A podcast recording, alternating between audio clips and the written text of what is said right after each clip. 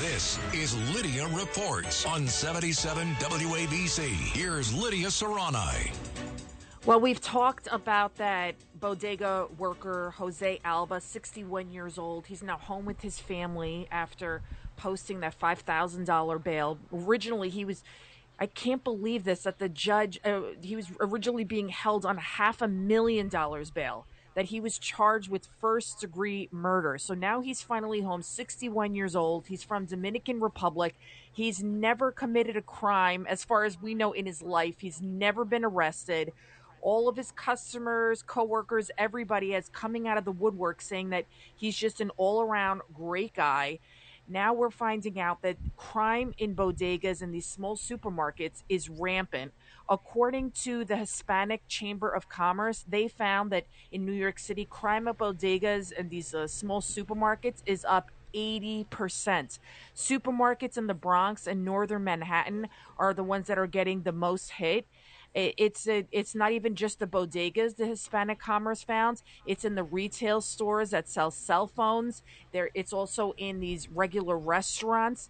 They're they're just they they have no idea what to do. So now they're finding that a lot of these workers, a lot of the owners are finding that the police aren't helping, they're not patrolling as much, the lawlessness has increased, so people are taking matters into their own hands. And that's why Jose Alba had the knife Well, it's underneath his versus in, in, last in his counter. versus three months ago. I'm Uh, sorry. somebody, John, your mic is on, uh, Mr. Katz. Oh my God, my mic is on, and and you Yeah. know, I, me and uh, Justin and Chad were talking about your ratings right now is the highest ever on this on Fourth of July week. Wow, pretty good, pretty damn good. We'll take it, uh, John Catsimatidis. Don't tell Sid. No doubt. Ha ha ha. Uh, no, but uh, it, that that's something to celebrate, and uh, I'm glad your mic was on. We got that out there. That's See, uh, you good the to se- hear. You got the internal backroom secrets on, well, because my mic was on.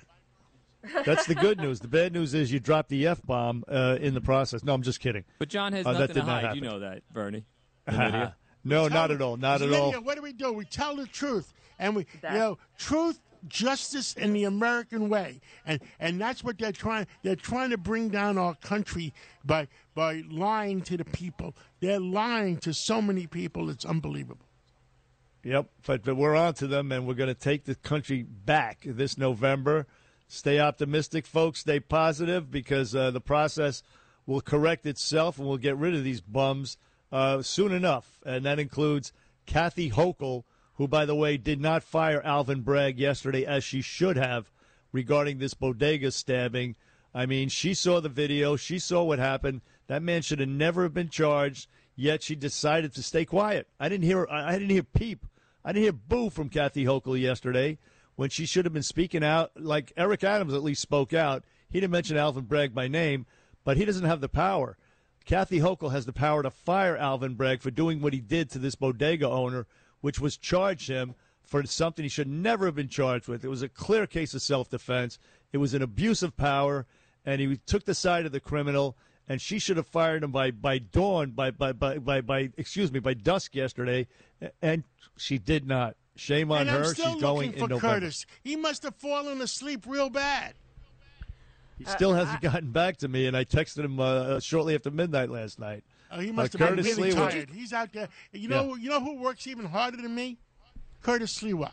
Between uh, No between uh, working for the Guardian Angels, got a lot of the cats to WABC, feed. he is working hard. He's Yes, got a lot of is, cats to feed. Did you see the entire video of what happened? So I, I saw only the part the other day Did where the guy, the, where the guy stabbed him. Listen, but, uh, there, I got popcorn to watch it. Believe it or not, I, I enjoyed that video. That was the, the best best No, video. That s- was better than a Charles Bronson or a Clint Eastwood movie. Go ahead. No, no, no. That part, yes, I saw that, but I just saw the other day, the, yesterday, late yesterday, the part where the this guy that jumped over the counter, he was he was uh, beating up this guy for like a while. I mean, think about it. The suspect, I'm not going to call him the victim. The suspect is like 30 years old. He's beating up on this 61 year old guy. He looks a little frail, long beard. He's beating up on him for a while. So it's not like he jumped over the counter and the clerk just immediately grabs the knife and goes No. to stab him. No, no. This was going on for a while that he was beating him up, slapping him around. And then you see the girlfriend through like the glass because there's even a glass partition. You see the girlfriend with her hand, like, because she started it all. I don't know if you knew that. The girlfriend Yes. tried to buy something with her food stamp card. It wasn't working. And then that's why she went back and she went and got her boyfriend to kind of beat, to beat up this guy, to beat up an elderly man. This- Yeah. And she feel sorry for stabbed, this and guy. she's the one that stabbed the grocery guy, right. and wasn't and she got charged. to go home. Right. I mean, I, I wonder about the cops that responded. What I, I don't understand what the heck is going on. And then the GoFundMe page, they took down the page GoFundMe because they said this guy was a criminal. Well, you know, I'll, t- I'll, I'll give you the benefit of the doubt to the cops. They didn't have the, the the luxury of seeing that videotape, which we all saw. Imagine if that videotape didn't exist. This guy would still be sitting in, in, in a cell in Rikers Island. It was the videotape that exonerated him, that let let us see that, that he was being menaced, that he was being uh, assaulted. That was the videotape. Otherwise, we wouldn't know. Otherwise, the police show up. He's holding a knife. You have a dead uh, a dead suspect, a dead perp, a dead a dead mutt, a dead animal. But they didn't know he was a mutt and an animal at the time. And so, yeah, they, uh, uh, they arrest the guy with the knife, holding the knife, the blood all over him. So you can forgive the police to a certain extent. It's when they got the videotape at the DA's office that they should have said, "Oh my God, let's let this guy let's go, let's buy a McDonald's and call a limousine and send him back to his bodega because he did nothing wrong." And Alvin Bragg did the exact opposite. He locked him up and uh, tr- tried to impose five hundred thousand dollars bail on this guy, and that's why Alvin Bragg. And why did Alvin Bragg do it? Why did he do it? What was what was the motive behind what what, what why Al, he's? um, We know he's pro criminal, but but he should have known that the video would exonerate the uh, you know bodega why he uh, clerk. it? You know why he did it? Tell me.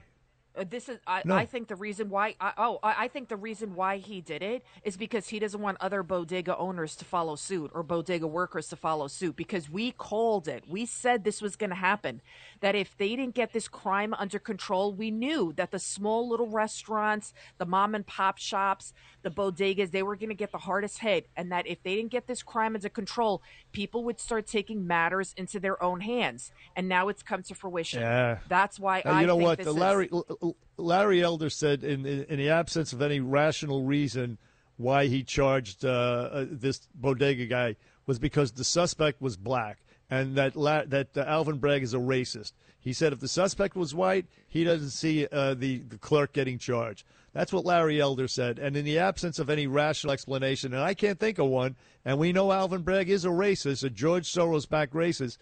Uh, that maybe maybe that's legit. I don't know. That's what Larry Elder said yesterday, and it's as valid as any other explanation because I, I can't come up with one. Knowing that that videotape would exonerate the clerk, it's a, it, it, it's just uh, another reason why Kathy Hochul A should have fired him yesterday, and that Eric Adams should have been more vocal in his criticism of Alvin Bragg. Should have named him by name, name and shame. Uh, that's what he should have done yesterday. It was a perfect opportunity to get rid of this guy uh, from the DA's office yesterday, and they didn't do it. Our, our leaders let us down, which is why we have to elect Lee Zeldin this November, and we have to throw these bums out.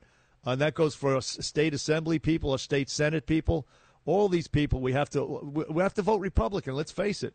You have to you can't put another name on it because all these Democrats voted for this uh, this bail reform, no jail, no bail. This guy was out on parole, by the way, for assaulting a police officer. This thug, this mutt, and he was, by the way, he was wearing a three hundred dollar designer T-shirt, three hundred dollar designer T-shirt, which pro- he pro- probably didn't buy. Probably got it j- during a, some smash and grab. Uh, but anyway, he's wearing a gold earring as Yeah, well. uh, well, how, how much is his uh, uh, 1099 show, or how much is his W 2 show? Is he earning a living, or is he just uh, living off the Yeah, land? probably. I, I, I, doubt that there was any W two. He, he was he's only been out of jail since May, so he's not not not out of jail a month and a half, and here he is uh, assaulting Uh, a, a bodega clerk behind the counter. He has the balls enough to go behind the guy's counter and assault him. If the guy and he got what he behind deserved. the counter, it's like somebody being in your home behind Yes. the counter. Is There was even not a is partition, not John. where the customers are supposed to be.